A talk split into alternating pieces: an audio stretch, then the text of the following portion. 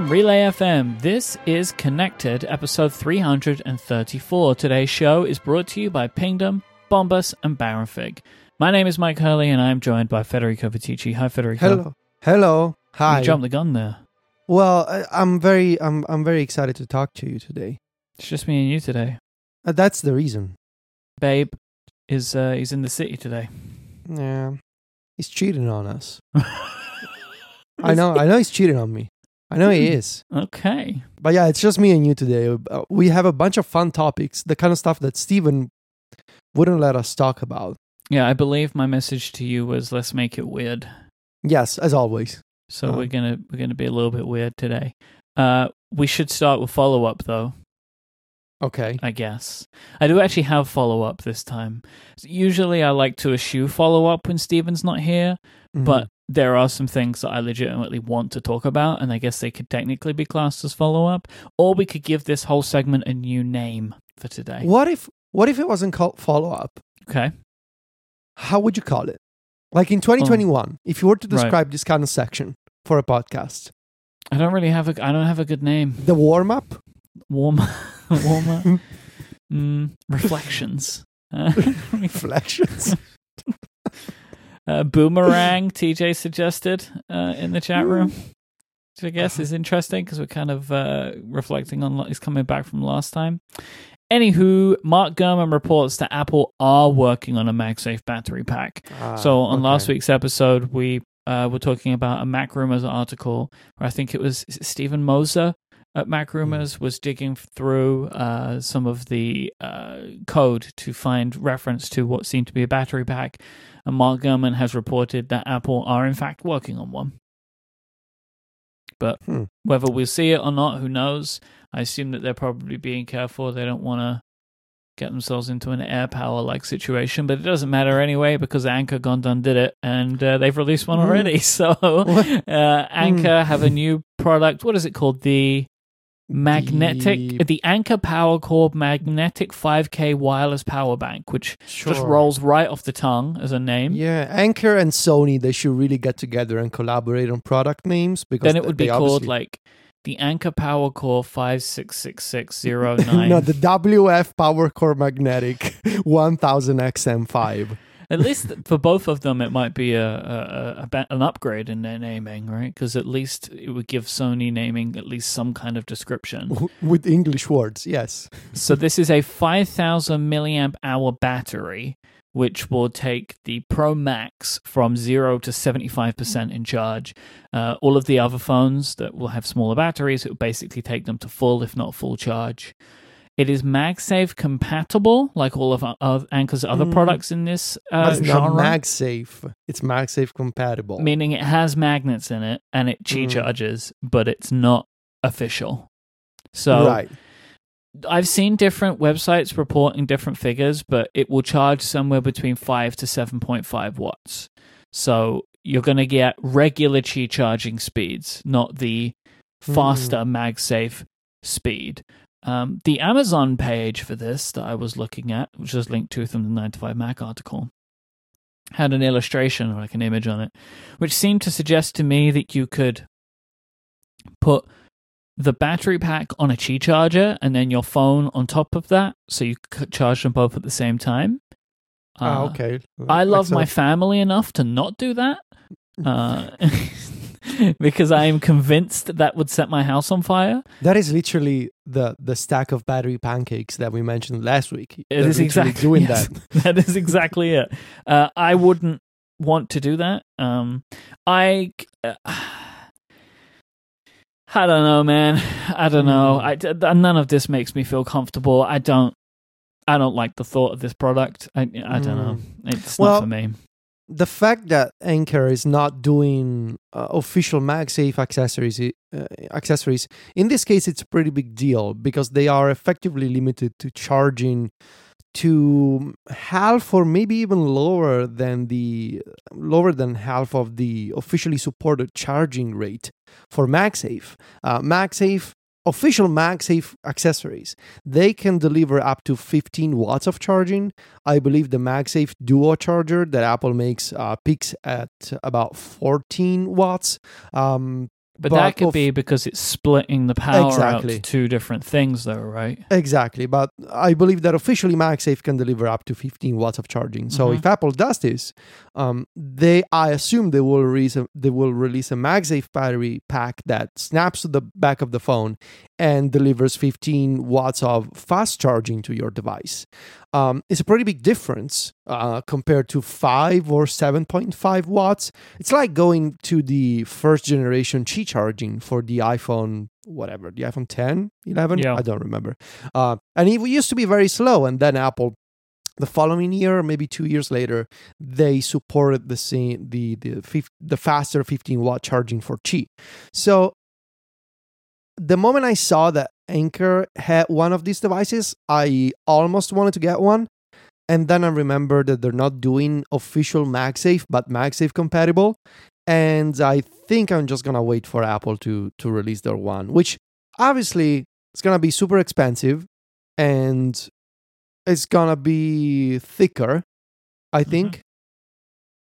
But I still want to get the faster charging. I'm really intrigued by the idea um, of, and I want to see how it works in practice. But the idea of me going out with an iPhone and a bunch of different things that I can sort of attach to the back of my phone, depending on the situation. Um, I guess you know it would be nice to have an iPhone, and then when you need it, you put on the wallet. When you don't need the wallet, you put on the battery pack. It's Yeah. almost you're constantly exchanging things to attach to the back of your iPhone. It's like modular, which is It's like cool. yeah, Mm. yeah, you know, and you Yeah. keeping like one of each of these things in a different pocket.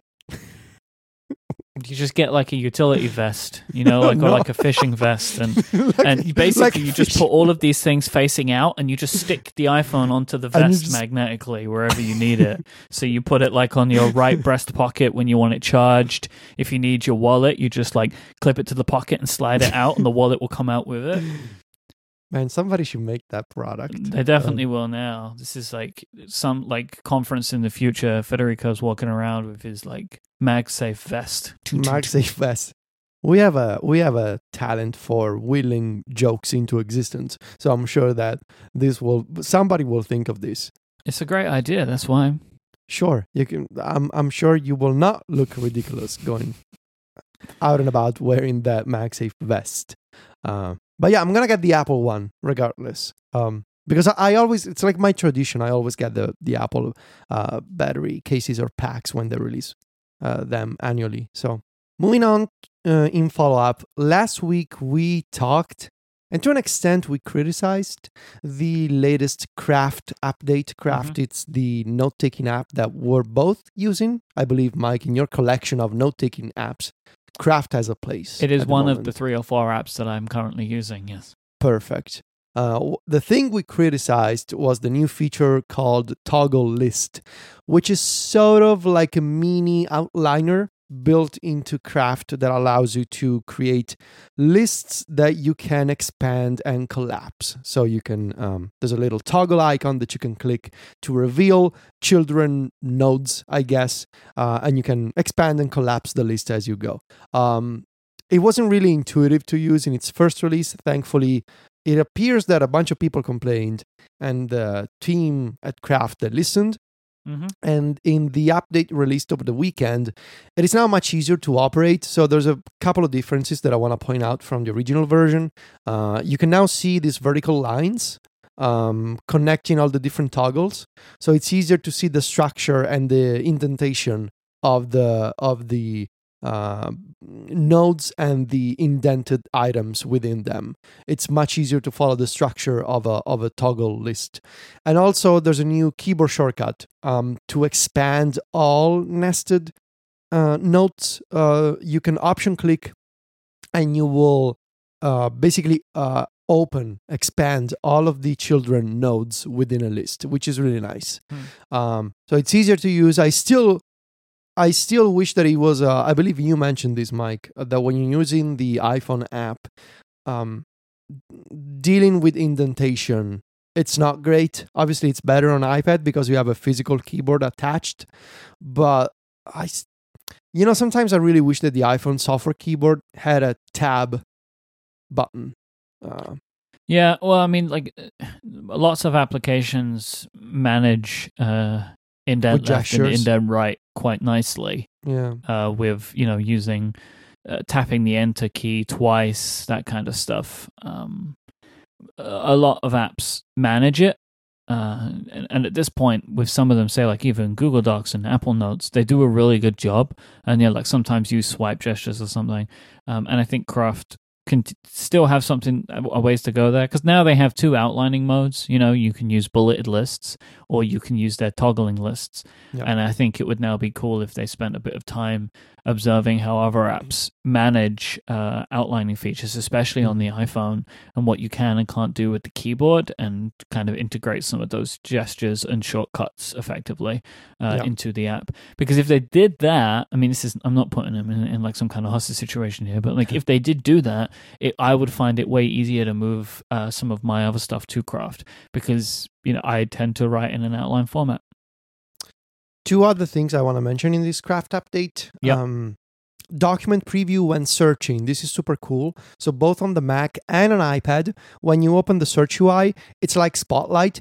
So there's the list of search results on the left uh, Hmm. side of the search uh, window, but on the right you will see a preview, like a thumbnail preview of the selected document. So it's a very nice touch because you can, in addition to the title, you can visually preview the document you're about to open from search. That's nice. Um, I wish it wasn't uh, available on iPhone too. And also, you can now create spaces. This is part of the uh, one of the initiatives of the Craft team of uh, putting you in control of your data. And one of the things they're doing, in addition to exporting and sharing data from Craft to other applications, now you can create a space in an external location on your device. So this means you can, instead of using the Craft servers, you can create a space in iCloud Drive or Working Copy, any other um, compatible location on your device. So that's cool. If you don't want to use the online Craft sync, you can create a space that is entirely offline, or you can use iCloud Drive, or you can use any other storage location provider on your device. So that's that's pretty nice. I'm not going to do this, but that's cool. that surprised me honestly. Yeah. It seems Well, like yeah. something that they don't have to do. I, I thought it was cool. Well, a lot of I think a lot of people are um th- th- w- they prioritize the idea of data ownership these days, which yeah. I totally understand. Uh huh. So it's It's your it's right. cool. It's your right. So I think it's cool that they are adjusting this within a few months of their first release, really. Uh, instead of saying, yeah, this is one of the things that we're going to do down the road, as a lot of companies promise and few of them actually deliver upon. Um, and this is also taking advantage of a built in iOS and iPadOS API. So it's like, it's very cool to see that um, it's both the message and the implementation of it that I that I appreciate. But you know, I, I get it, and they, they make it clear if you use that, you lose some features. So like Obviously. collaboration tools, which is powered by their engine, well, you're not going to get that. But I think that's perfectly fine. Like, Yep. This is what you're trading off against.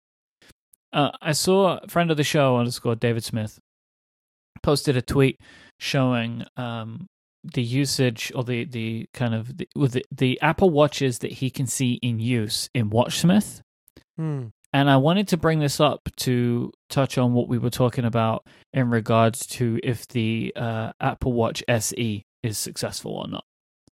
Because I figured that whilst David's data is obviously going to be skewed to WatchSmith users, that probably also skews it, I think, maybe to early adopters. I'm not sure.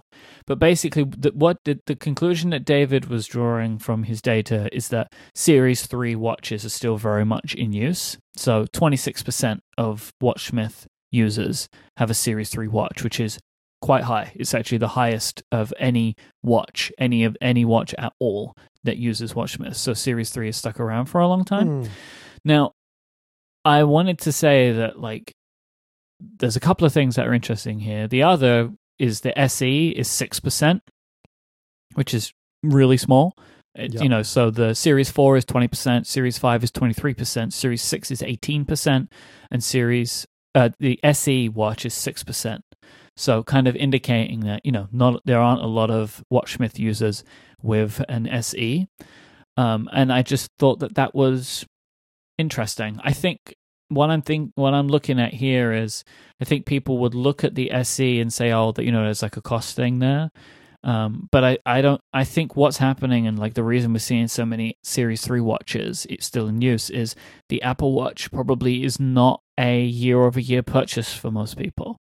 And I wouldn't assume that those Series 3 users are going to migrate to the SE because of price. They'll probably migrate to the Series 7 or Series 8 because it will be multiple years between purchase. Well, I was not ex- expecting this kind of slow upgrade cycle though for an Apple Watch because the Series 3 came out 3 years ago, hmm almost 4. Mhm. Hmm. All right, the the main thing that you don't get is the always on display, right? But outside And of that, and you the don't ECG. really. Yeah, but I think uh, whilst that is a cool feature, right? I don't know if people are clamoring for it, right? Oh, Got to get my. ECG. Like it's a great feature if you have it, but like I I don't, you know, clearly it's not enough of a driver because there's a lot of people still using Series 3 watches. I just think it's one of those things where like most technology products, people do not buy one every year. Phones, people do because they're so Mm. important. But everything else, by and large, like why would you get a new one every year? Especially if you have to buy a new phone, right? Or you want to buy a new phone. At that point, how are you using the Apple Watch? If like, wh- what does the casual Apple Watch user that upgrades every three to four years use the Apple Watch for? As a watch? Well, notifications, watch, and fitness. There's Well, Series it- 3 but- does all that. But I guess you're not really that into fitness if you're because if you are, you would get a new one with a better sensors and the ECG and the Right, but- blood but- oxygen rate. That's if you're so you're thinking of health and not fitness. Because like fitness is fitness tracking, which it does, right? Mm. The things that you're mentioning, they are mostly towards the like health end, right? Of like, I want the Apple Watch to make sure I'm alive. You know what I mean? Right. And Sure. so, like, I- I think for most people, those features tend to be nice, but not necessary. Where a lot of the sensors are maybe more necessary. Like, I want something to track my steps, or I want something to track just my general health and fitness. But I would expect most users that are on a Series 3 watch are probably using it for the connected stuff, like the text messages and notifications. I think you're right. I think you're right. I think It's perfectly fine for that.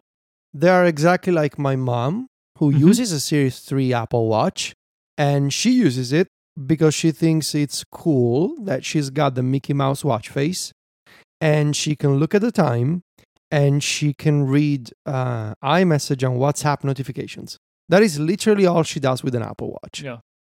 So I I actually think that there's a lot of people like that. Hmm. I thought it was just my mom.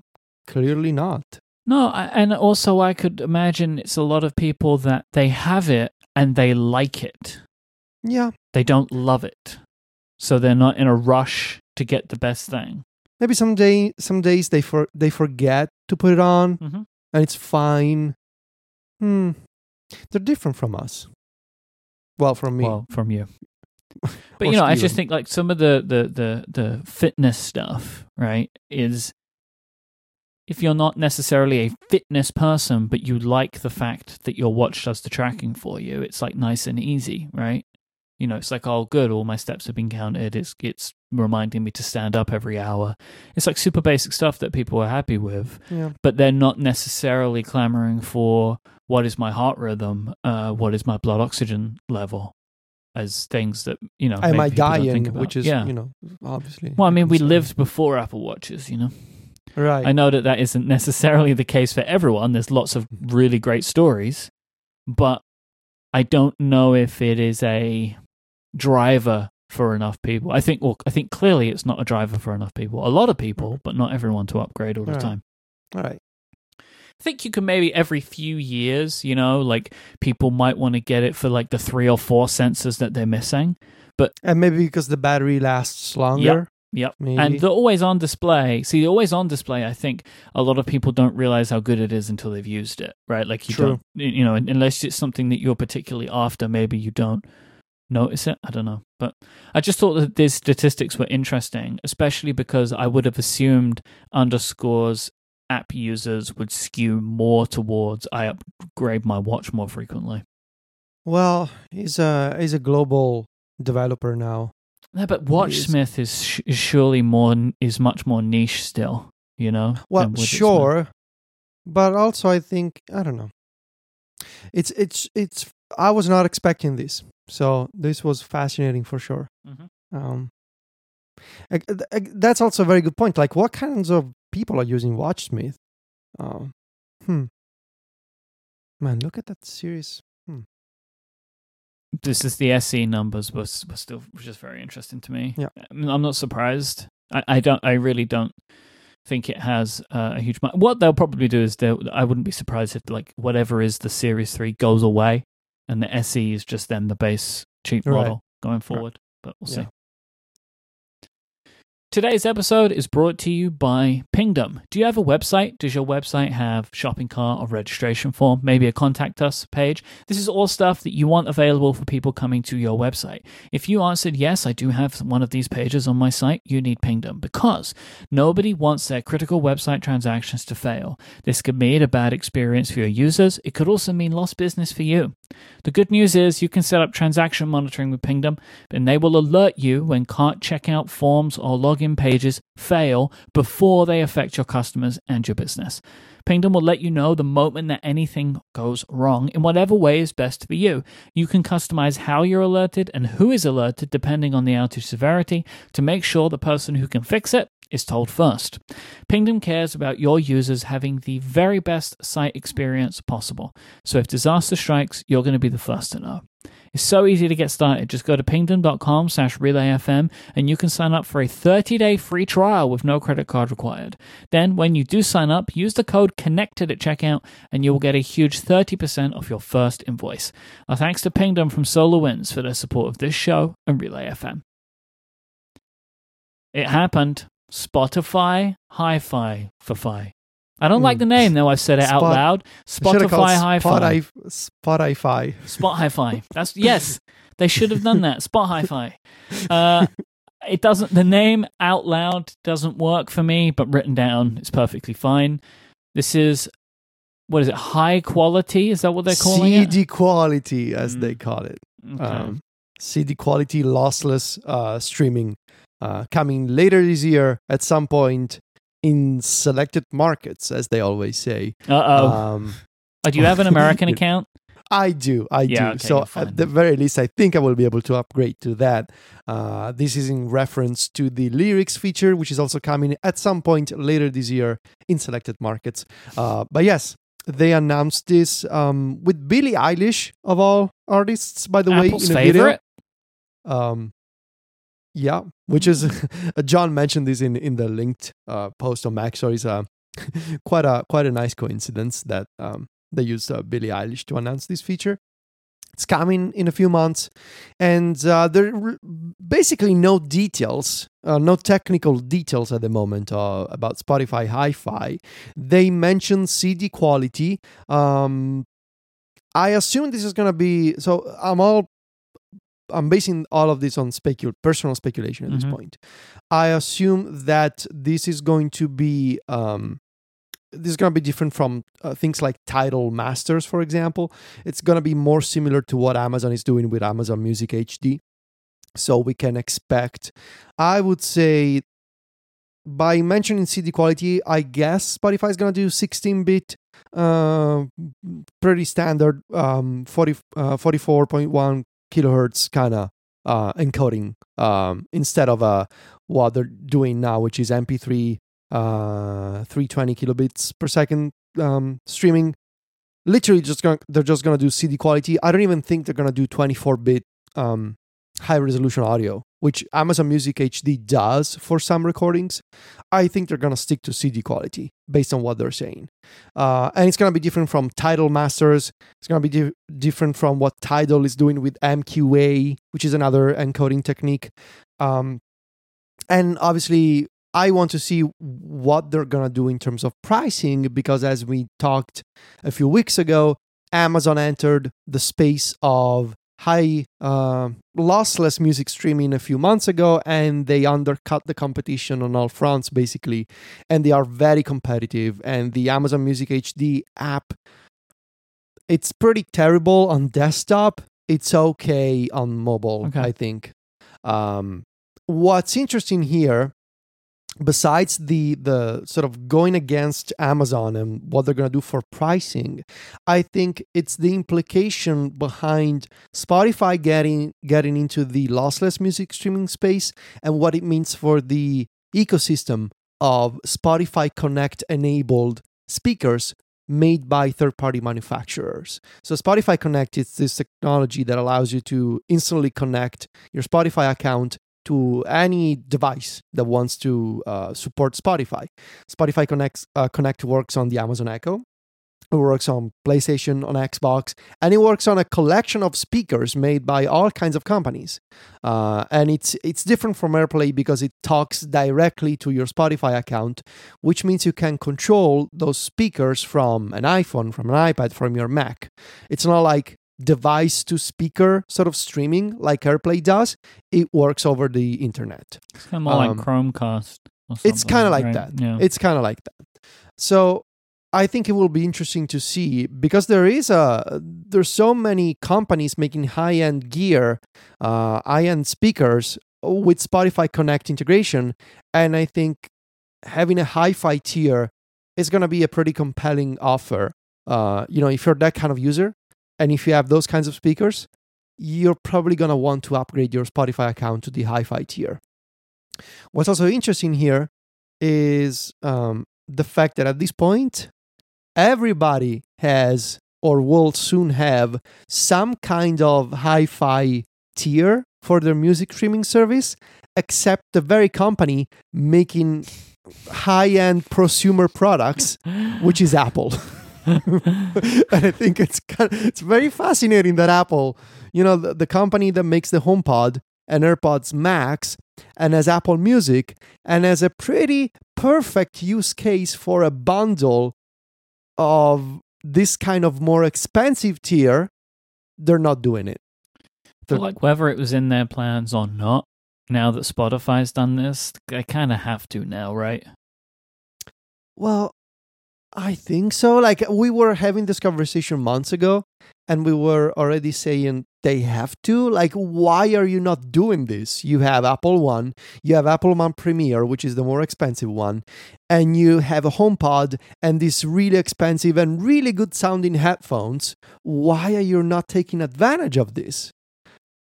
But at this point, uh, y- you know, when Spotify does it, I think it lights a fire under Apple and I think they're gonna do it at this point. Well, because Apple do have to, I believe, they do have to match Spotify feature for feature Mm-mm. if they want to remain competitive against them. And you may say, this isn't important to me, and that's fine, but you just don't want to look like you're falling behind.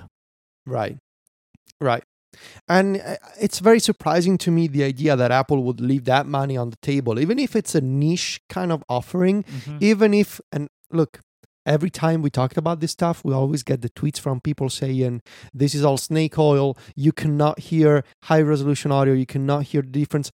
Okay, that's your opinion. We're talking about like in the broader context of companies. There is a difference between like MP3 to CD though. Like that that is, you know, you can argue maybe past there like some people wouldn't hear it and it gets to a certain point and there is smaller. I think you can tell, like, if you care about music and you have good equipment, you can tell the difference between an an MP3 and a CD. Mhm. Some people were will even argue against that, but that's beyond the scope of this argument. Here we're just discussing the fact that multiple companies have at this point different tiers of their music streaming services, and Apple, which you would typically associate with the idea of having premium services and making premium hardware for arguably their most important service, they do not.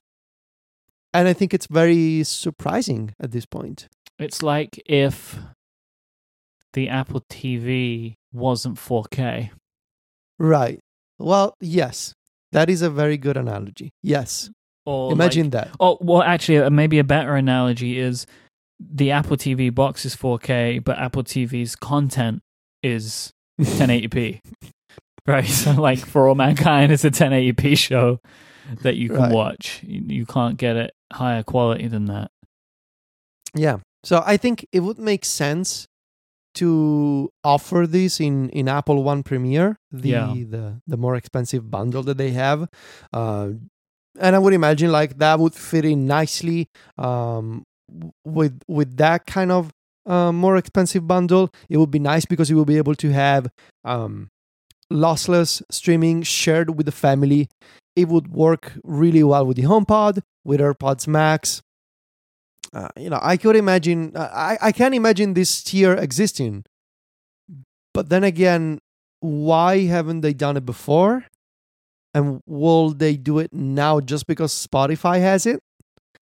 I think they have to, but we were wrong before on this. Yeah, but I could imagine them thinking that maybe the consumer appetite wasn't there, or at least like maybe they've been working on it, but it's not been high priority for Mhm. that reason. Um, but now their main competitor has done it. I wouldn't be surprised if it lit a fire under them. And and the idea of making it, I think, actually exclusive to Apple One Premier is interesting uh, as an idea. I think there is something to be said for adding features like that to the Apple One bundles uh, as a way to encourage the bundles, Mhm. like sweeten the bundles a little bit more. Um, like you get some extra stuff rather than it just being like you get all of the things for slightly cheaper. Um, actually being like, oh, and you also get access to these additional things. Mhm. I, I think that would be a good idea too. Yeah. Yeah. But at this point, it aligns with every incentive Apple has as a company to do this because you could charge more money, which is services, and you care about that.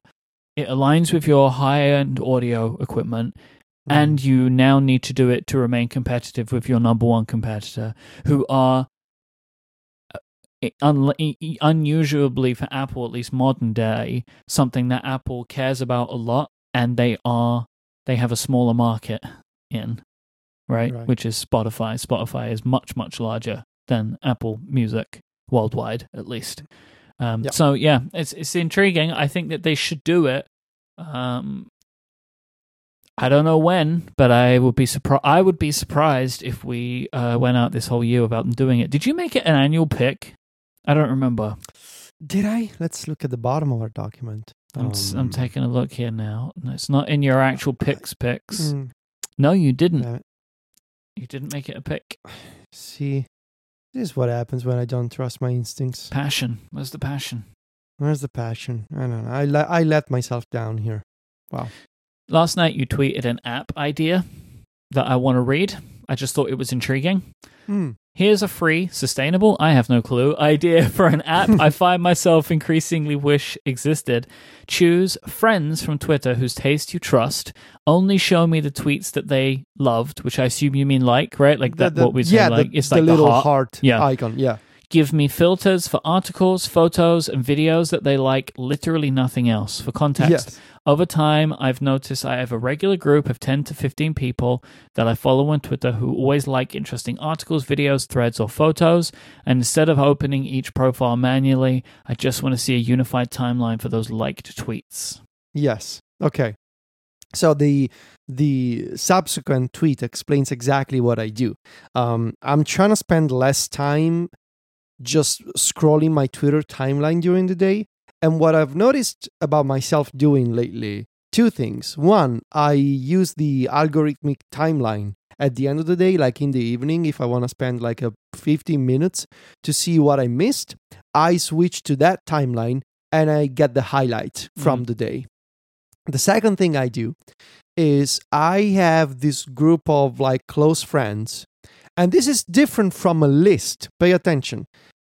I don't want to see their timelines. I just want to see the tweets they liked. You don't want to see what they have to say. You want to see no, what they I just want to see the things they liked Yeah. because usually I always find a lot of good stuff in there that they don't necessarily reshare, but they hit the like button on, Mm. right?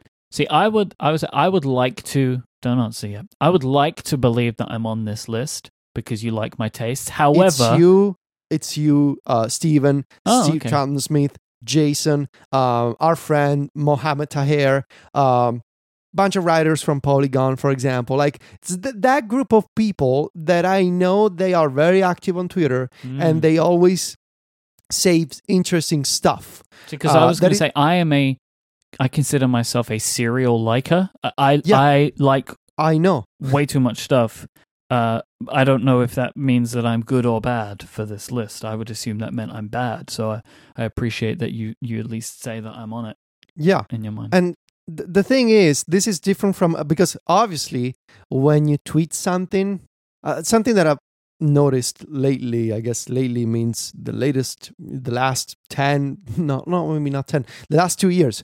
Um, whenever you tweet something, even the thing that you think, well, I cannot be possibly criticized for this tweet. There's literally nothing you can you you can point and criticize. But no, if even that's in what you think, case, Federico, you are not trying hard even enough. even even for the safest politically correct tweet there's still gonna be something that people criticize you Yeah. for and in this case a bunch of people told me oh so you want to have a bubble for your bubble okay sure Whatever. Just say i just want to see what my friend liked but no that's not okay How Still. dare you how dare you want to see your what your friends chamber, like Federico? yes Jeez. that that was also something that was um, yeah, of course. said. Um, what's funny about this is that a few years ago, Jason Kottke uh, launched exactly this service that I forgot about. It was called Stellar.io, Mhm. and it was a web service that aggregated um, likes from a bunch of different social networks, including Twitter and Flickr, which obviously you know used to be a thing. Um, I have a vague memory of Stellar. I know that a lot of people were really into it, and obviously it was shut down a few years ago. I sold believe. the name because it's now the five star influencer marketing platform. Yes, now it's the domain. I, I I hope that Jason sold it for a really Yeah. nice amount of money to those people. Um, but yeah, I believe it was shut down because of uh, obviously the Twitter API. Mhm. Um, and the thing is, yes, I just want to have an, an like a, a system to an, an app, whatever, a place where I can go in and there is a timeline. However, the timeline is not the tweets or the retweets, but just the things they liked. Um, the it seems obviously uh, I got a bunch of really interesting replies to this.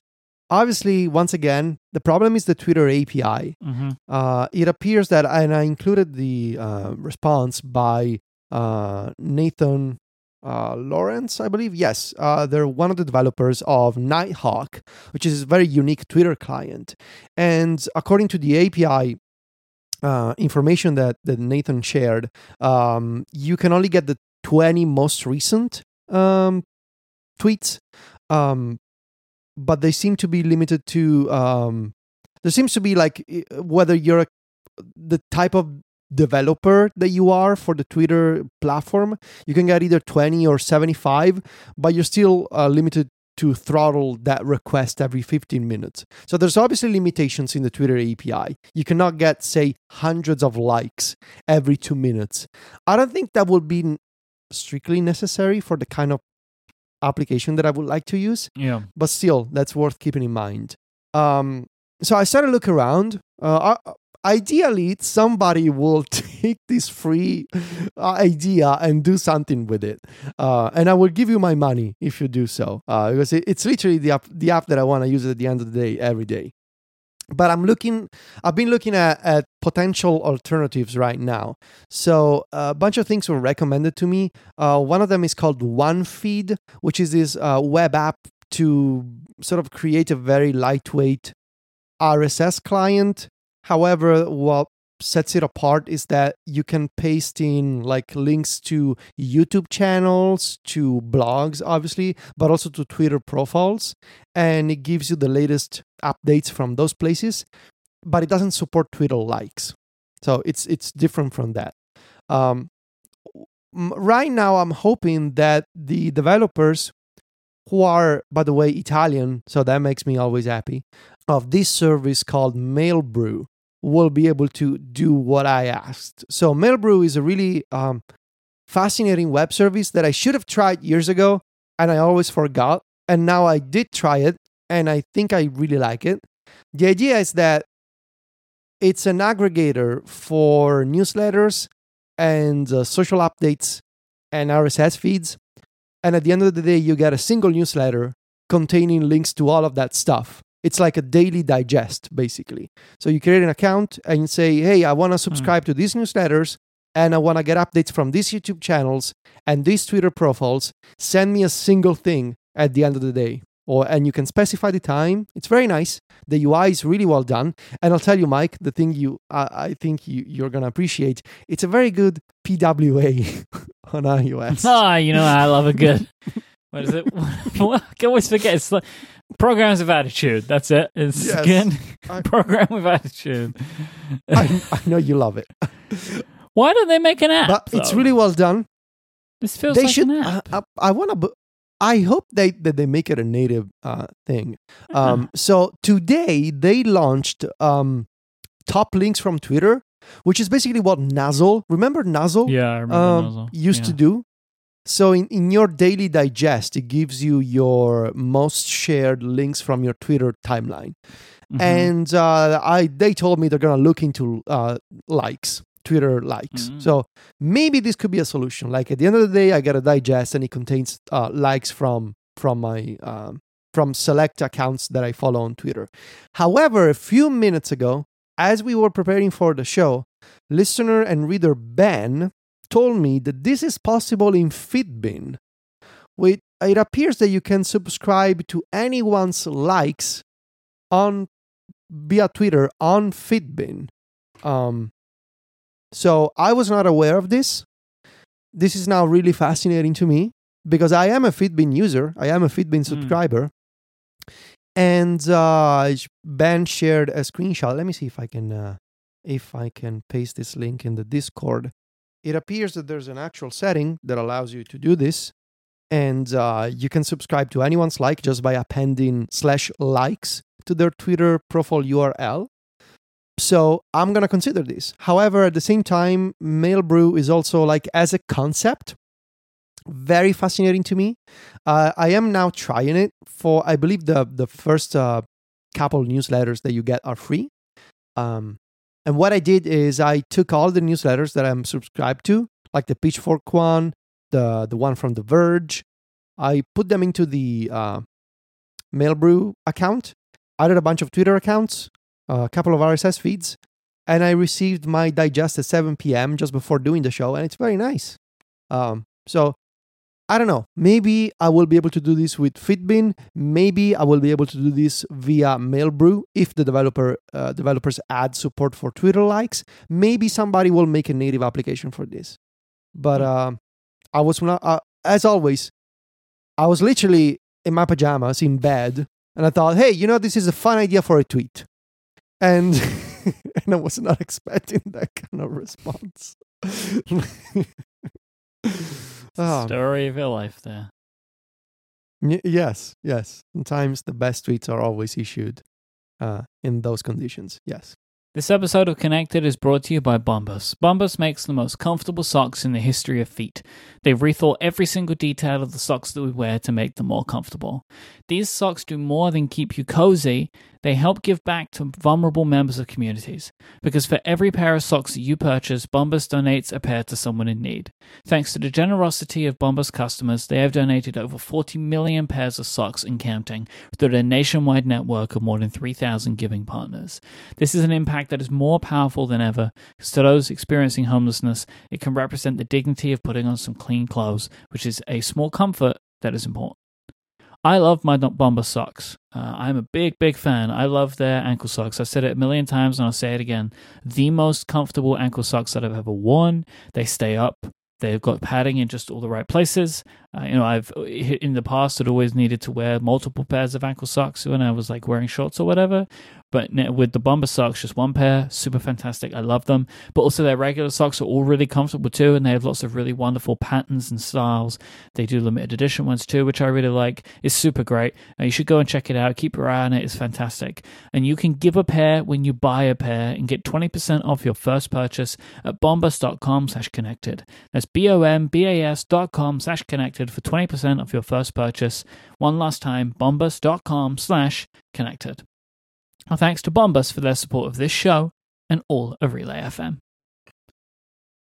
So, hey, we're going to talk about hey. Hey. Uh, we're hey. Steven's not here. Let's talk about email. Um, hmm. There's two things I wanted to talk about with Hey today. And the first one okay. is kind of not really about email at all. Um, so, Jason Fried, one of the co founders, posted on Twitter like a link to uh, an article called Hey World and it is a blog post that was created by Hey by emailing mm. something, right? Mm. So he right. it, within the Hey app sent an email to an email address, which then took the text and created a blog post out of it. Publish basically um, publishing a blog via, uh, over email uh, mm-hmm. using the text editor built into the Hey app uh, including formatting and media attachments, because there's also an image in this uh, in this blog post, and it was sent to a specific um, email address. Uh, the subject becomes the title of the blog post, and the blog post lives at a world.hey.com webpage that includes support for subscribing via RSS or obviously uh, via email as a newsletter. and uh, obviously, and Jason, obviously, and uh, and Jason said, "We don't know what we're gonna do with this right now. It's just an experiment that we're testing." Um, Jason is doing it. Uh, what's the name of the other Hey co-founder? David um, Heinemeier. David. Yes, uh, they each have their own Hey World uh, pages, and I just think this is very. Oh, there's a bunch of there's a bunch of posts in here on the on the homepage. I just thought it was a single blog post. Jason published more stuff after that. Um, cool.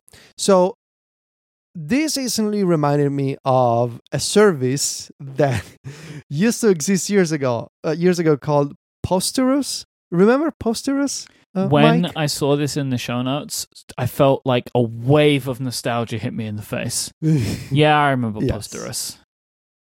Yes. Uh, so this was a service that existed in 2010, 2011. It was later, obviously, as many, many good things that we used to use back in the day. It was acquired and then shut down by, guess what? Twitter that obviously did nothing with it. Oh my god. nothing. Really? yes. Why did they Twitter, do that?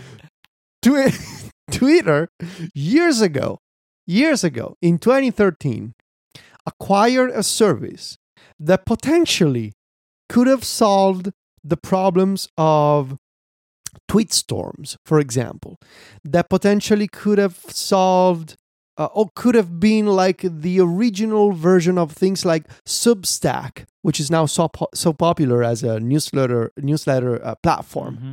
It could have been all of that, and nothing ever came of it. It was supposed to us was kind of like Tumblr, right?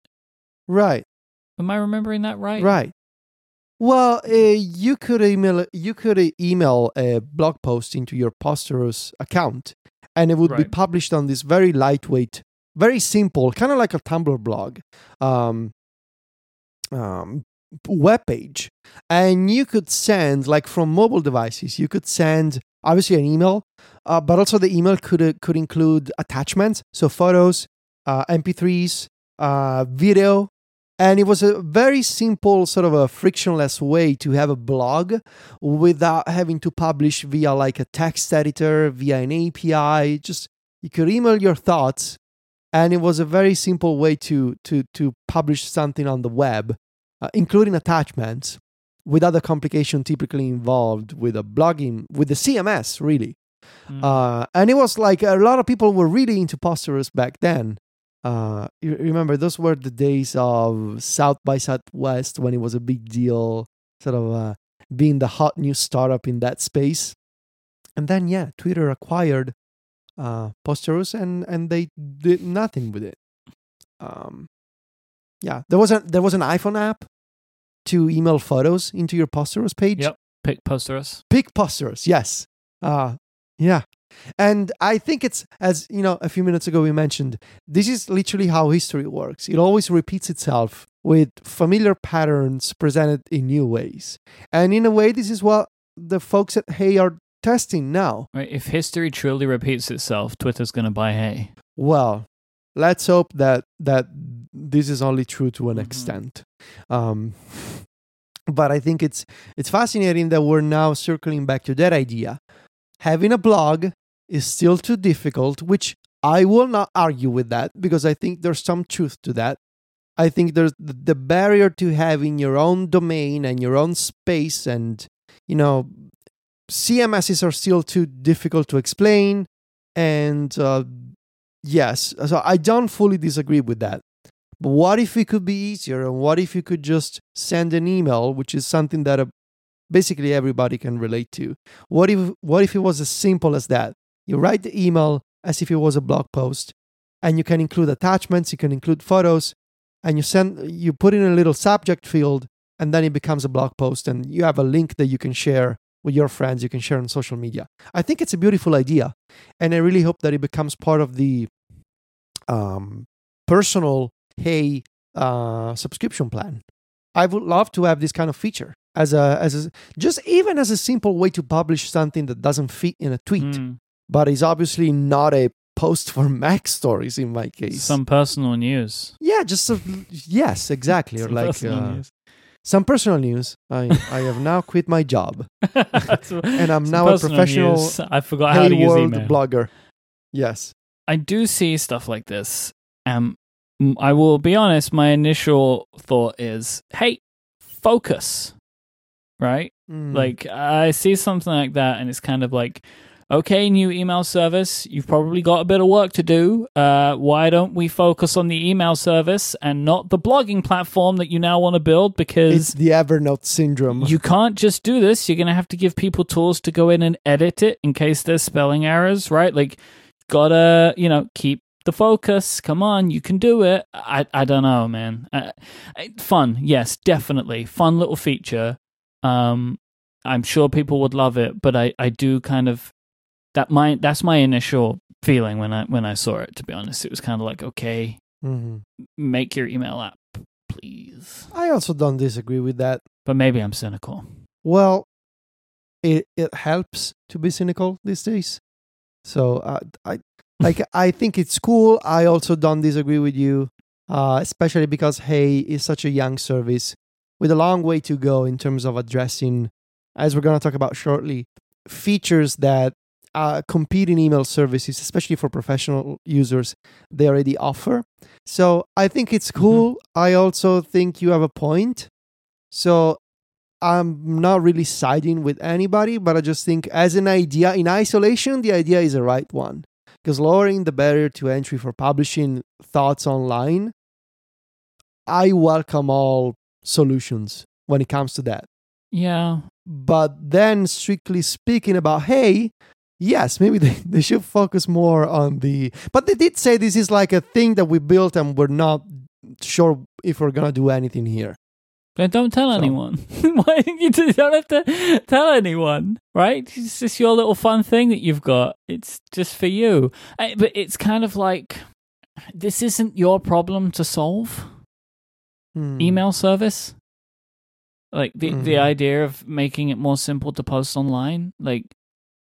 Th- th- This isn't. You don't have to solve this problem, and and you do open. You know, every time you do something like this as a paid service, especially a new one, you open yourself up to people being more frustrated at you because if there are things that you're still working on that your paying customers want you to do for the service that you're paying them for and then you're like lol but we just made a blogging platform it's like uh okay can, you get Mm. around to this feature that i need please you know I, i'm not saying not to do it but i'm just I, I don't know how i feel about it it just seems a little peculiar to me yeah so, what are these features that you, as a hey user, uh, Hmm. are, uh, frustrated about? Well, uh, over the past few months, uh, it came a time when we had to convince um, Silvia that she also needed to use, uh, because of the things she does in MacStories, that she also needed to use Hey. Right. And uh, she tends to be, rightfully so, very picky uh, with the services and the apps that she has to use for work. Well, because as well, she doesn't have, I assume, the natural curiosity about new apps No. and services that you do. So, no. so no. she she gets none of that benefit out of it, and can only gets the downsides. She hates and and hate doesn't quite describe it. She actually deeply despises the idea of trying new stuff. She just wants to use one app and stick with it uh, effectively forever. Um which is funny considering what i do for a living but hey that's a different uh, thing. And having seen how she's complaining about hey i have identified i think at least two core issues that maybe eventually Hey will have to figure out. The lack of folders is one of them. She really doesn't, and I think this is one of the things that you also wanted to talk about, uh, Myke. The fact that the way that the inbox works, the fact that you cannot archive the fact that you cannot move a message from the inbox to another folder Mm. and just leave it there that's one of that's one of our issues um just, yeah you can tag you can label you can add to collections but she just want to take she just wants to take one message and put it in a different folder Mm. for you know however you want to call it the second issue is she misses a lot the more advanced filtering system from Gmail. And especially the fact that you can create a complex search query uh, for things like if a message contains these words in the subject field and if it comes from this particular sender, then label the message as such and such, or delete it, or archive it, whatever. And uh, you can, again, you can label in Hey, but you cannot create those kinds of more advanced filters yet. You cannot say if it comes from this address and so you can, you know, combine multiple conditions. And if it contains these words in the subject field, then do something. And she used to do that a lot Mm. uh, in Gmail, uh, especially for like receipts for Mhm. particular uh, you know emails related to the business so i, don't I, I think eventually especially on the second one on the filtering i can see hey doing this and i think they should focus on this especially for their uh, hey for work professional accounts. But personally this is not a big deal for me. The the overall flow of hey works for me as Federico, but I know that both John and Silvia they have a different kind of email volume to deal with and they have different kinds of emails to deal with. Per, like me, I just get like e- mostly emails from developers, like actual people. Like I don't get receipts, I don't get invoices, you know, that kind of stuff. Um, and I understand where they're coming from. Okay, so you do get there is a labeling system. I wasn't even sure if there was a labeling system. There is one. Hey. There is one. Okay, which is cool, but as you say, automatic assigning of labels is a, a powerful feature, really. You know, Mm-mm. especially considering the fact that hey, their whole thing is like trying to be smart about the email that's coming in, right? Yeah. Hmm. I signed up for Hey today. Interesting. So I had I put this in the the, the show notes because I was just wondering how it was going, and it seems like for you it's going fine, and the issues in in the Viticci household are Silvia's, not yours. Uh, so I assume that you're you seem very happy with Hey, right? No issues. I am. She's not. Yeah. I'm still trying to. you got some work to do on the the. situation. I have some work- front a lot of work to do. A lot of work to do. I because I received the Hey for Work email. And I wanted to try it and uh like I got an invite but then realized today it took me so long to set it up. Anyone can just sign up now. It's, like I went to sign up. It's like all right where do I put my code? And I never needed to do that. So Right. I, I think it's open to everybody now. Bec- and so here's the thing for me. My th- I was always assuming that I would probably try Hey out under the terms that I've done it, which is there is an email address that I use, which is a legitimate email address that I want to use more, and I purposefully want to keep it outside of Spark. And this is the Cortex brand email address. So uh, business at cortexbrand.com is the email address. Um, I've spoken about it publicly in the past. People can send in suggestions there for like if they have products that they think could be cool for us or whatever. Uh, but also, it's going to be like a, as time goes on, a public facing email address uh, that I manage. Um, people are already asking if I'm making Grey use Hey. No, I manage that email account. If he ever wants to, and I stick with Hey, then he's going to have to get a Hey account too. And I also thought like I could, with Hey's thing, I could easily set up like Myke at cortexbrand.com because they have that thingamajig, whatever they call it, the aliases or whatever. So I thought I was keeping this, it was in Gmail, and I was keeping it in um, Outlook right? Because I didn't want this. I wanted this to be an email account that I would just go to when I wanted to see that people had to say, but in case there was a large volume of email, Hmm. which isn't now, but when I was originally talking about it, there was quite way more email coming in than I would have wanted to be in my regular email inbox. So I thought, well, this seems like a perfect use case for me to try it out.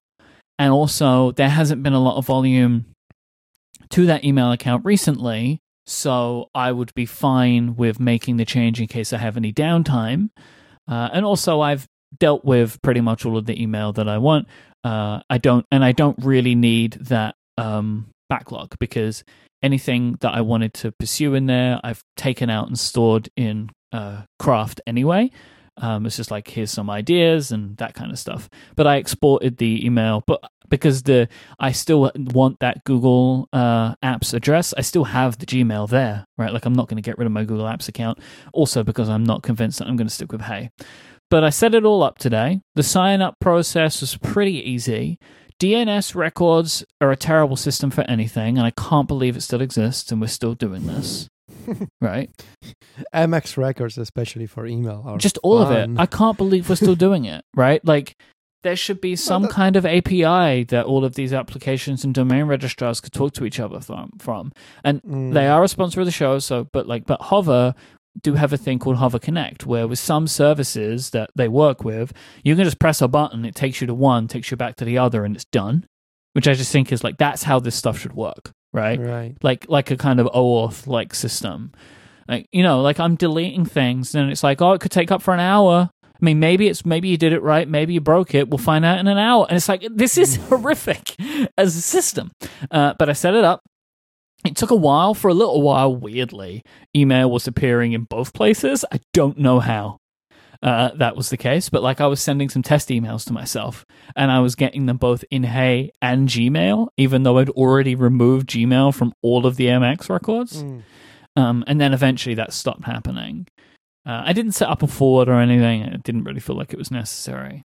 So I've only really tinkered around in Hey today, and this is going to be a long term process for me because I want to see how it goes over a long period of time. I don't get a lot of email to this email address, and it's probably something I will do more. I will start sending. I will start sending from that email address as well. But I can't really put it through its paces until I receive a lot, right? Because that's the whole thing. Right. But there was a few things that I did. So you kind of answer one that there's no archive function, and I think that that's bananas. yeah. And then I have to Yeah. constantly see the recently seen email. I don't want to see it. I want it gone. That- See that you're like Silvia. Yes. Why do I uh, need That- it there? I've dealt with it. Why do you keep showing it to me? Well, the idea is that it- they they want to remove the burden of archiving messages. Right, but then I have the burden of always seeing the email. right? Sometimes I I, reply to things and I'm annoyed by the reply that I send. So I reply, I archive the message, so I have to think about it. So I come back to my email three hours later, I'm not reminded about how annoyed I was about that email.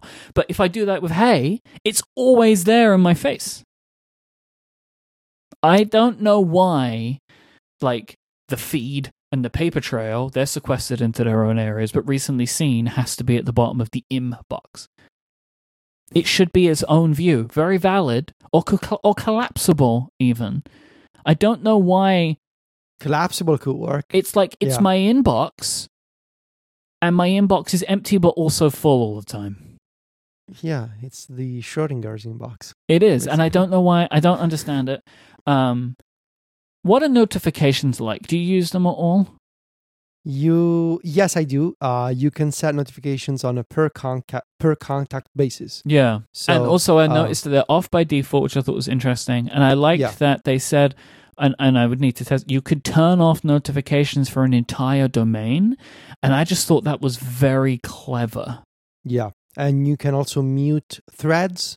Uh, you can turn off domains, and you can enable them for contacts. Right. Um, which is what I do. I I only turn them on for specific contacts or specific threads.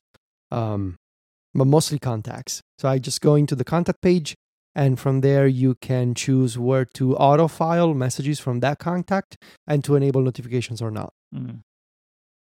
I have another question for you. How do I know when there's new email in either the feed or the paper trail? You do not, unless you enable notifications for those addresses. Right. And so you see, this is an issue for me. So let me explain to you why I think this is a problem, right? Well, or you could use the widget. You could use the widget. I could use the widget. So it shows you in Yeah. the widget, but not inside of the app. Well, it doesn't. Sh- well, uh, no, it, there's no badges or anything like that. You just got to open the menu and switch to those pages. So every time I check Hey, I have to check three places if I want to see how much Right. email I've gotten. And I don't know how that's supposed to help me. Right? So like you, you would the, the automatic filing of stuff is meant to keep you focused on your email, right? Like that's the idea. Makes perfect sense. But for me to check how much email I ever have, I have to check everywhere, potentially four places if I've got a screener. Hmm. Yeah, I don't know. Because this is this is the type of person that they're I mean, maybe they're not building for me, where I am the type of person that wants to know. And so like for example, I have uh I I use SaneBox, right? And I have Sane Later and Sane News, which are basically the feed and paper trail, right? It's like that's kind of what yes. they're doing. But in my email clients, they badge them. Now, I can see those badges and choose to go in if I want to, because I can see that there's new email there. But with Hey, I would have to be going there every single time to check if there's new email there. And most of the time, there wouldn't be. But I still want to know what's in there. I guess you got to use the widget. Yeah, but I don't want to use the widget though. But right? then you're out of luck. Yeah, Uh, do you know what I mean? It's like I don't I know. I yeah. definitely don't want my email app as a widget because I don't want to know how much email I've got when my email app is closed, right? Because now we're like if because you you see the the the the, the, the failure in logic here for me is if you use the widget, it's okay to know if you have email in the feed or the paper trail, but if you're in the app, it's not okay. So they think Hmm. it's okay sometimes to show you the numbers, but not all the times. Yeah, yeah, Plus, I hate that their app is just a web view in, on on the Mac. That is also a concern. Yes. Yeah. So I know that right now all I have is the frustration because I've not had the opportunity to really use the service, right? Like I have not yet gotten to a stage where it's doing stuff to my email for me, which is clearly what's good about this, right? Like Mhm. that's why people like it, it's why you like it, it's why lots of people like it because it can free up your email inbox for just the stuff you want to see. And so I have to give it some time. And I'm in it for the long haul. I'm not going to move away. I want to give this a long Good. time trial because also it's not my most important email. So I'm I'm fine with it for right now, right? Like I'll just leave it for a while and I'll see how it goes. But my first run experience has not been Yeah. very positive. And I think it's purely because, for whatever reason, this system wasn't built for the type of email user I am, which is totally fine. Not everything has to be built for me, but I can still communicate what I think are some issues with the service. Yeah. and you are you are an email power user who, who deals with a lot of email much more than i do and uh, and i totally understand these issues and hopefully like as you start working with it as you start receiving more emails you will also appreciate the things that i appreciate like for example it's tax season right now in the us and mm-hmm. like john and i we we've really been taking advantage of things like collections to file messages and to keep a timeline of messages belonging to a particular topic uh obviously leaving a comment on messages, which is something that y- you do in Spark, for example. Uh, we we use that a lot in in Hey as well. Um, and per, personally speaking, for my own usage, just the separation between the inbox and the feed. Um, the paper trail, I just I don't really care about. I keep things like confirmation emails. I I basically never check it. I'm mostly split between the inbox and the feed, and having also the reply later um, area that I use a lot. Just I like the idea of having no stuff under the no new stuff under the new for you section.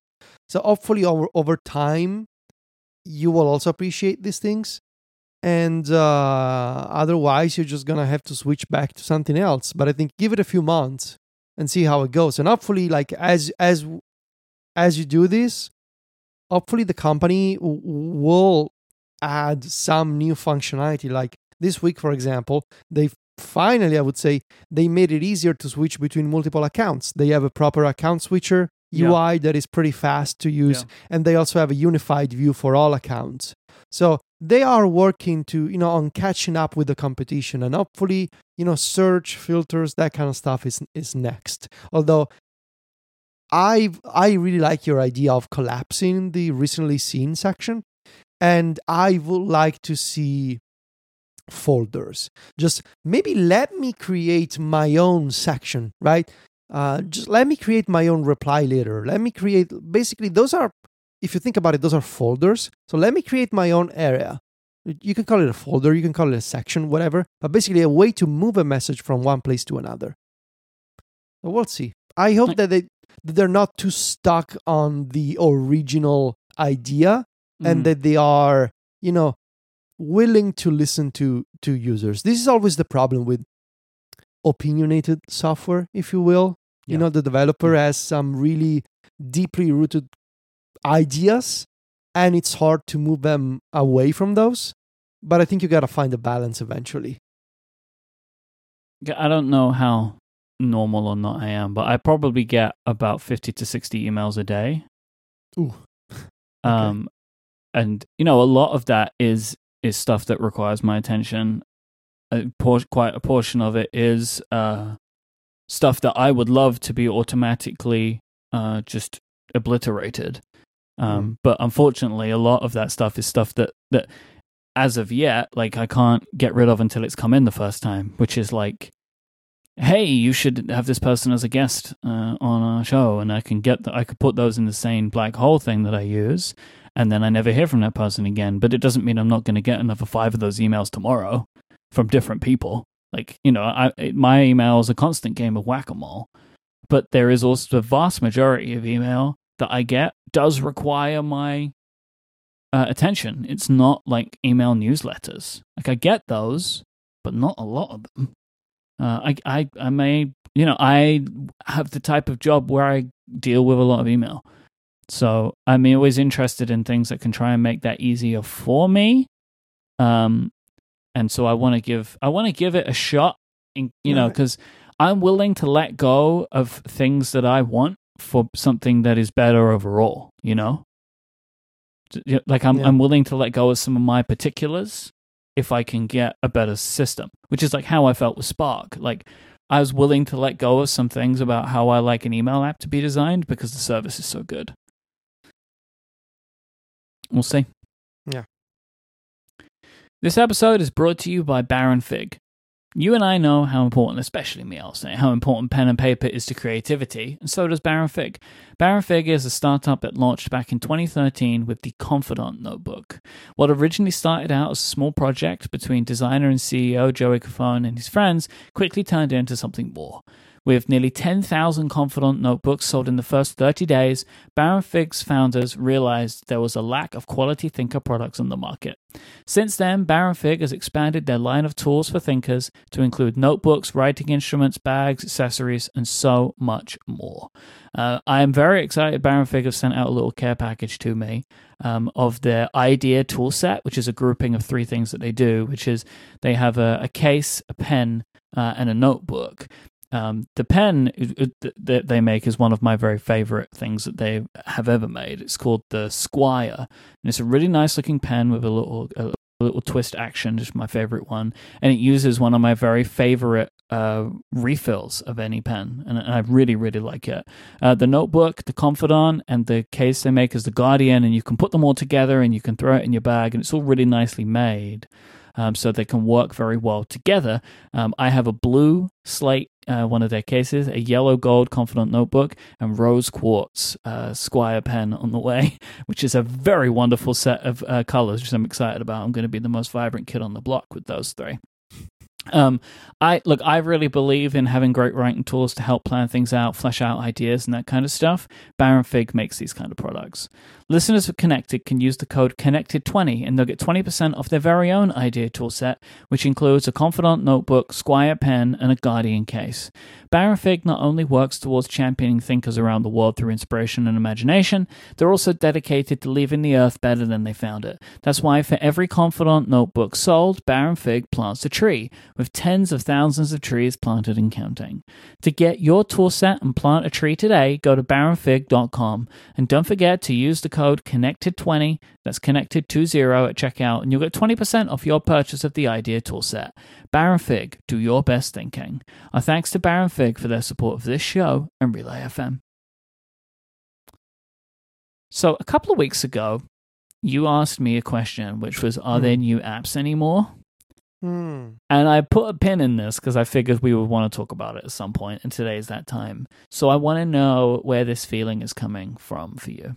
So I've been thinking about this, and and I think it's a combination of of different things that that I believe and that I've noticed, especially over the past year or so.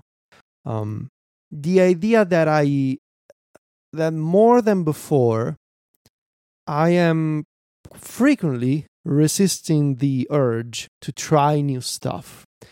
And I've been thinking about it, and obviously, the first almost default answer was, hey, that's what happens when you grow old. And I don't think that is it necessarily, because uh, when I find something new, I get very excited still. I mean, look at hey, look at Spotify.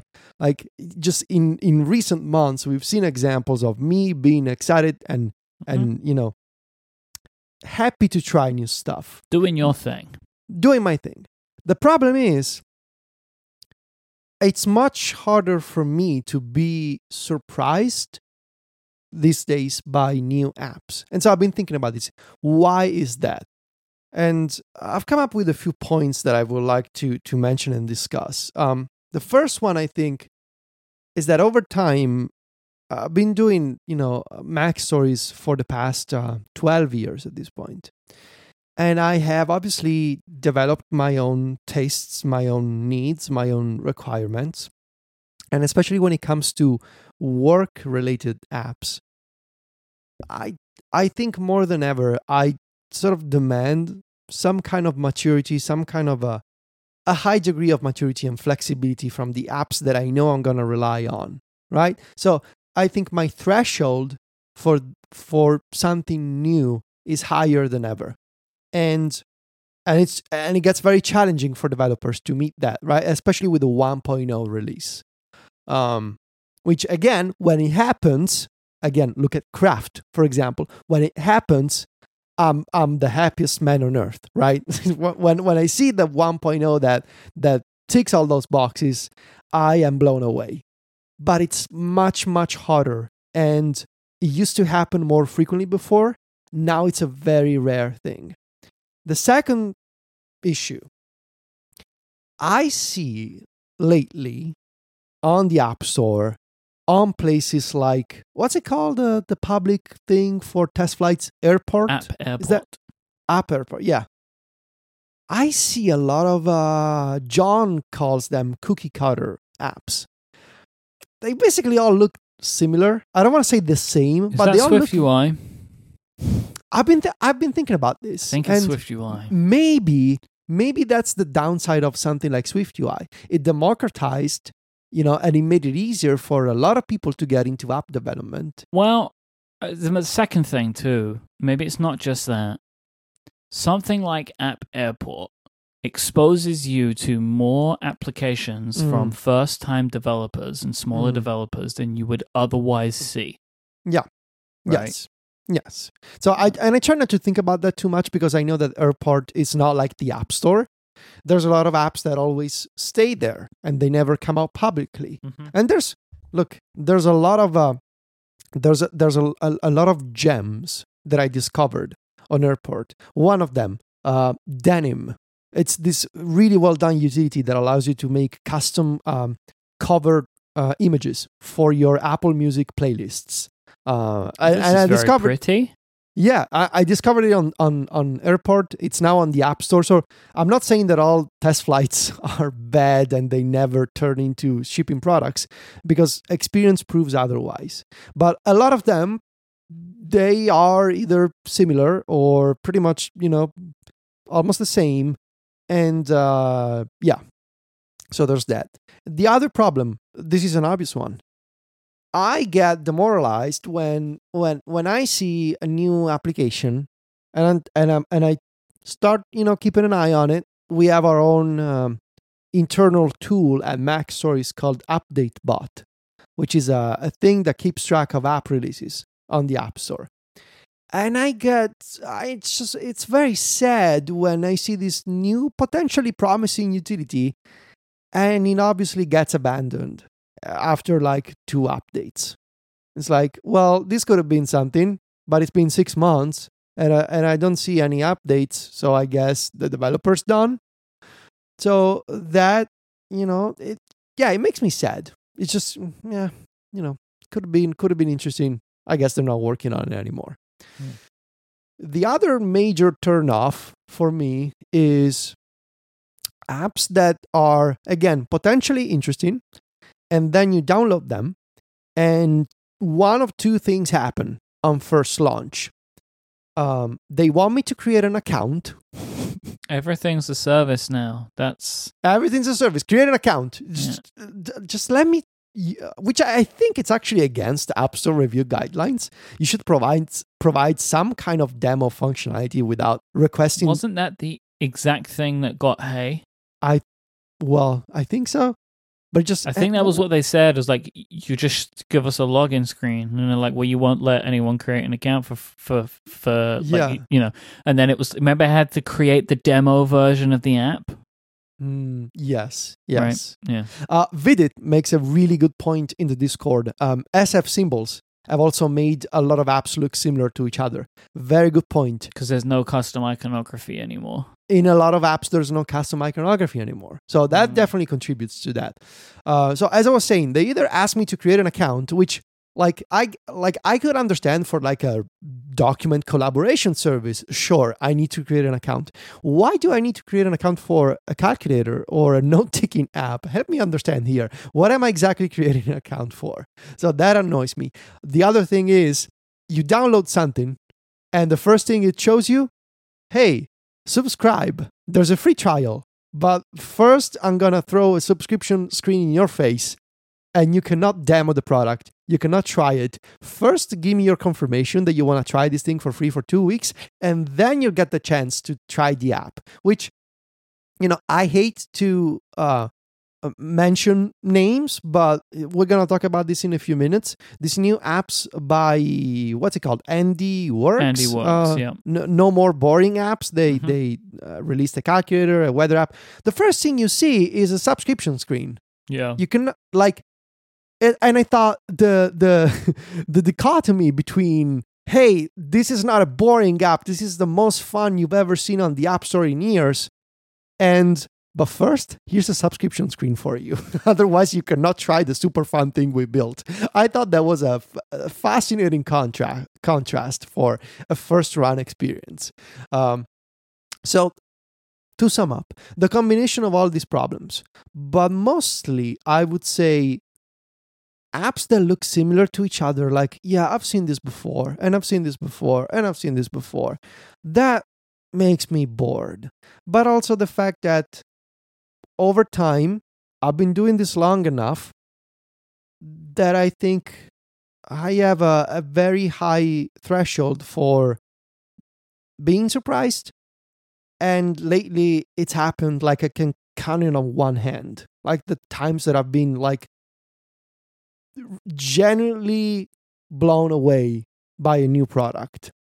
Uh, in mo- most recent memory, uh, uh, Craft Mm. for sure, hmm or Taio, maybe the the new text editor. Like it's it happens Wait, very. Oh, Taio. Uh, we never talked about this. Oh, I mentioned it on App Stories. There's this new text editor, which is like the spiritual successor to editorial. It's called Tayo, T A I O.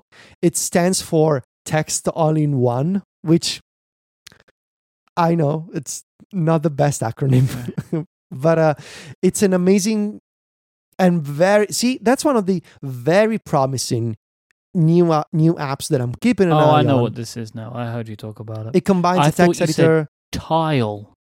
No, ta- Taio. Ti- Ta- tile. ta- yeah, no, it's T A I O, text all in one. Um, but it happens very rarely, and I am very. I, I, sometimes I see, like for example, a few days ago, everybody tweeting about this new weather app, this new timer and calculator app, and I thought, yeah, well, that looks fun, but is it really doing anything different besides showing you numbers with a 3D effect? It's like, where's the innovation? All right, so I I brought this to your attention. I think the Andy Works apps because uh, I, I don't remember how I saw them, but I saw somebody retweet them, and it was like a, a couple of weeks ago or whatever. And I know this because I got the uh, the subscription thing today. I, I've let it. I, I've I've let them bill me because I'm intrigued. And this is like a collection of applications that are intending to be different. So they're made of a game engine. I'm not sure which one. Um, but that's one of the reasons why they look so incredibly different. I agree with you that one of the things that they do is the first thing when you either download any of the three apps that they make one is a timer, one is weather, and one is calculator is they try to have you subscribe, which I think is not the best thing to do. Um, I get it, right? Like, but I think maybe they should try and have something. So Vidit is saying it's all Scene Kit and SwiftUI, right? So the, the Scene Kit is an interesting way to build apps like this, right? Like Scene Kit is a game engine. And I and I understand, right? Make your money, like I get it, but I think at least some kind of idea of what I was paying for would have been would have been helpful. But I I was approaching these as a like uh, information research exercise, so was willing to pay.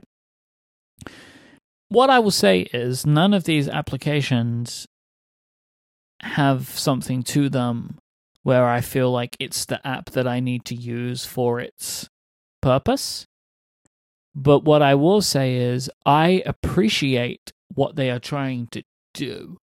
And the way that I take by you know looking through their materials this isn't the end result for what they're attempting here. This is like a beginning of a movement. And I think that the movement that they are attempting to get to is coming from what you are finding, right? That- Mhm. There is potentially could be argued that apps are becoming a bit boring sometimes now. Mm-mm. Mm. And so, like, I think what, you know, whether th- I don't know if they would say that what they've done here is like the perfect encapsulation of what they're attempting, but they're they're trying to, I think, bring back some of the more playfulness of, say, iOS six applications in a more modern aesthetic. And if that is what they have attempted to do, I think that they have succeeded greatly on that because these applications feel playful. They have sound to them and lots of really good tactics and animations. And so they're fun to just play with, but they feel modern. Most applications that I have tried that harken for that old time feel old when I use them, right? Mm. Or it's that, what is that halfway point that I see a lot now? What is that called? You know what I'm talking about? Where like No.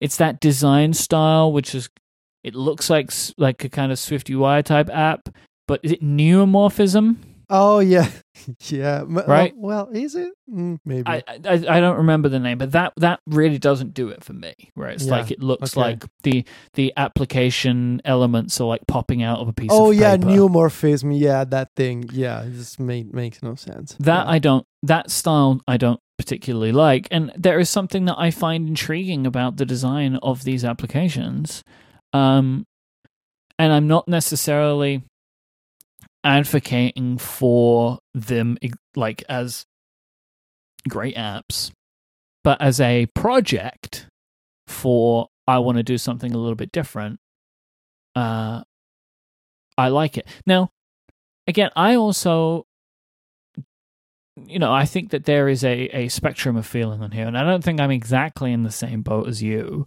but we come at things differently, right? Where I don't look for new apps as much as you do. But a couple of years ago, I did note that I've had this similar feeling. And Mm. this was during one of the State of the Apps episodes that we do for Cortex every year, where I felt like there wasn't really anything. And the conclusion that I came to for myself was I had gotten to the point where moving to something else felt like such a hassle for a lot of the tools and services that I used that it had to be really good for me to want to do it. And that was something that I was noticing, but maybe it was more of a of a me problem. But I do find interesting what you're saying about design that that maybe so there was a time when design would be the reason. But I think Mm. what's happened is the bar of design is raised. Right? Because, like, True. just a standard SwiftUI application looks so much better to me than any standard UIKit application did. So the bar of like this is a baseline app, I think is a lot better now than it ever was. So I think it it makes it harder to stand out. I don't know. Is there anything else on this? Like, what do you want? Right? What do you what will what do you want that will make this better for you? Do you think? Well, I noticed that I now tend to gravitate toward really mature and and flexible apps. And by flexible, I mean look at things like Carrot Weather, for example, right? Carrot weather. I mean, we said this when it came out. That's a trend that I that we all want to see, right? Like really Right. heavy customization toolkits in applications.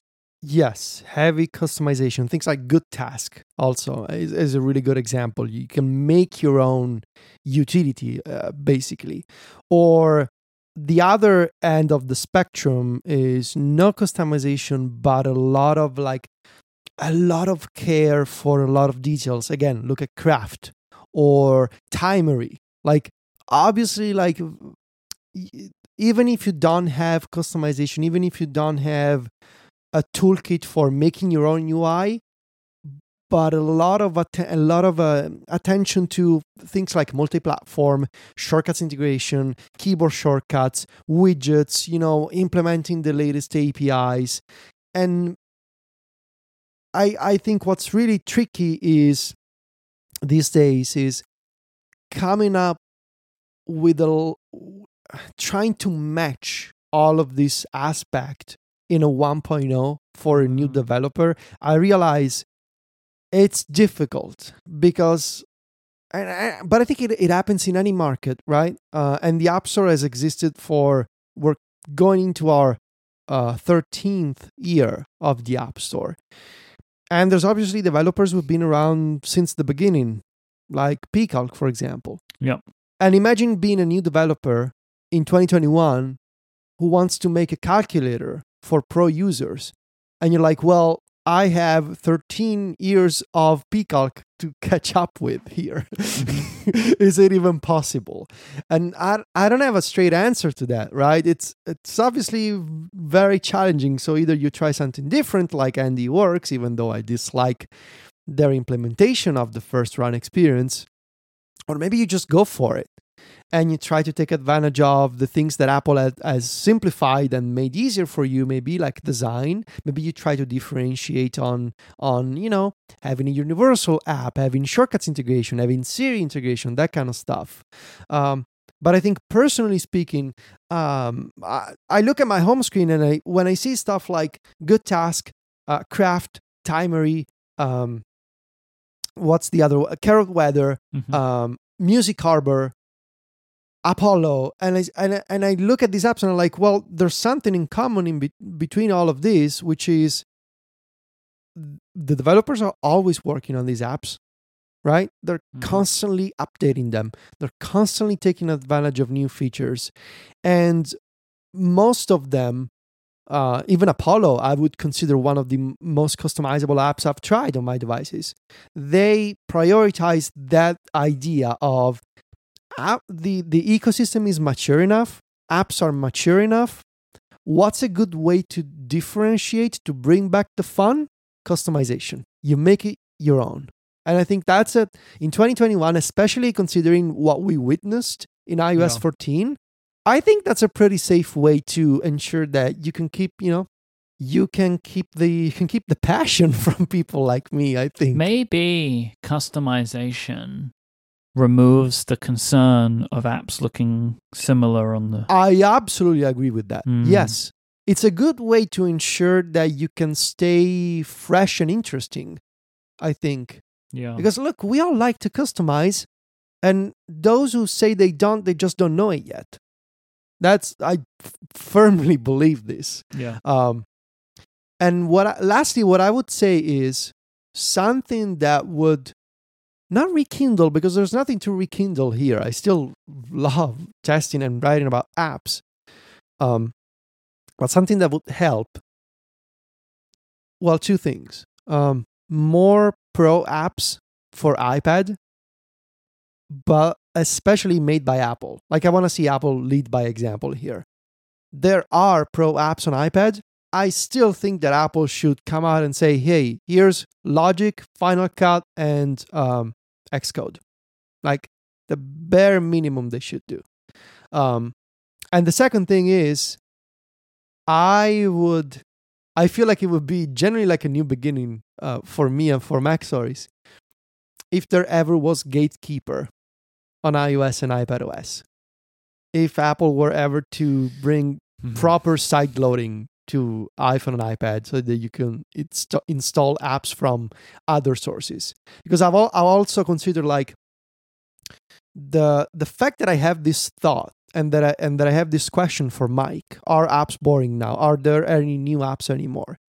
Is it because after uh, twelve years of MacStories, I'm now bumping into App Store limitations?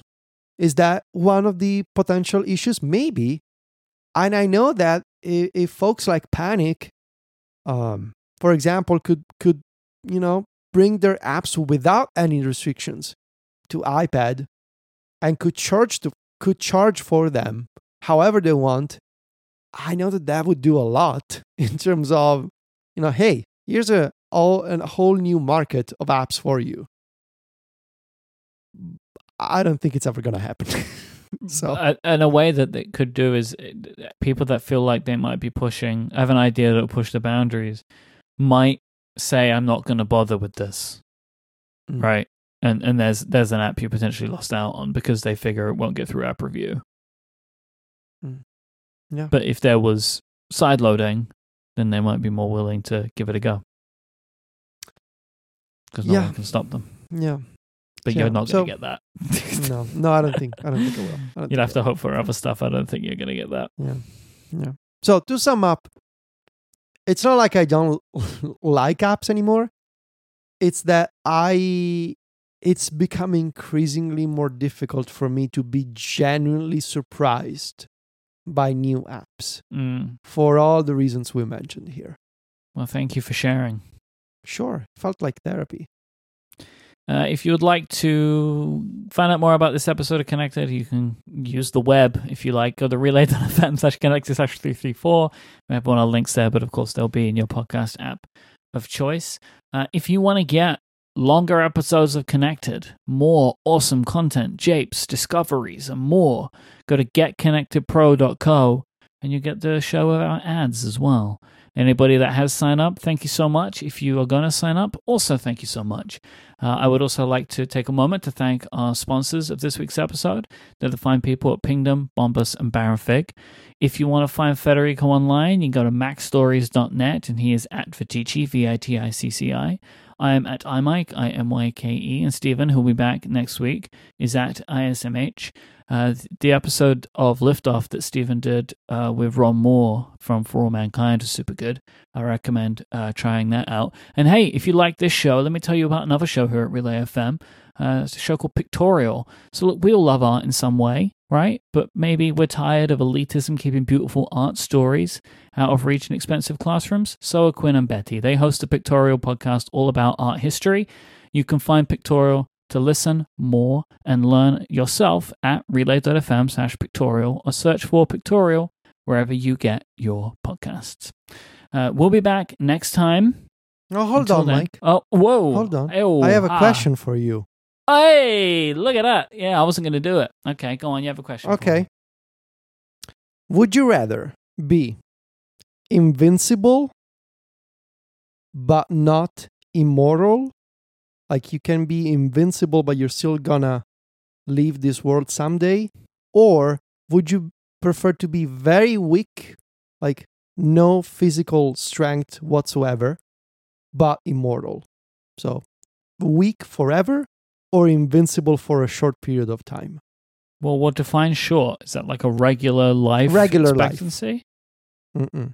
Yeah, invincible but regular life expectancy. Okay, interesting. I don't like the idea of being incredibly weak and living forever. that sounds horrible.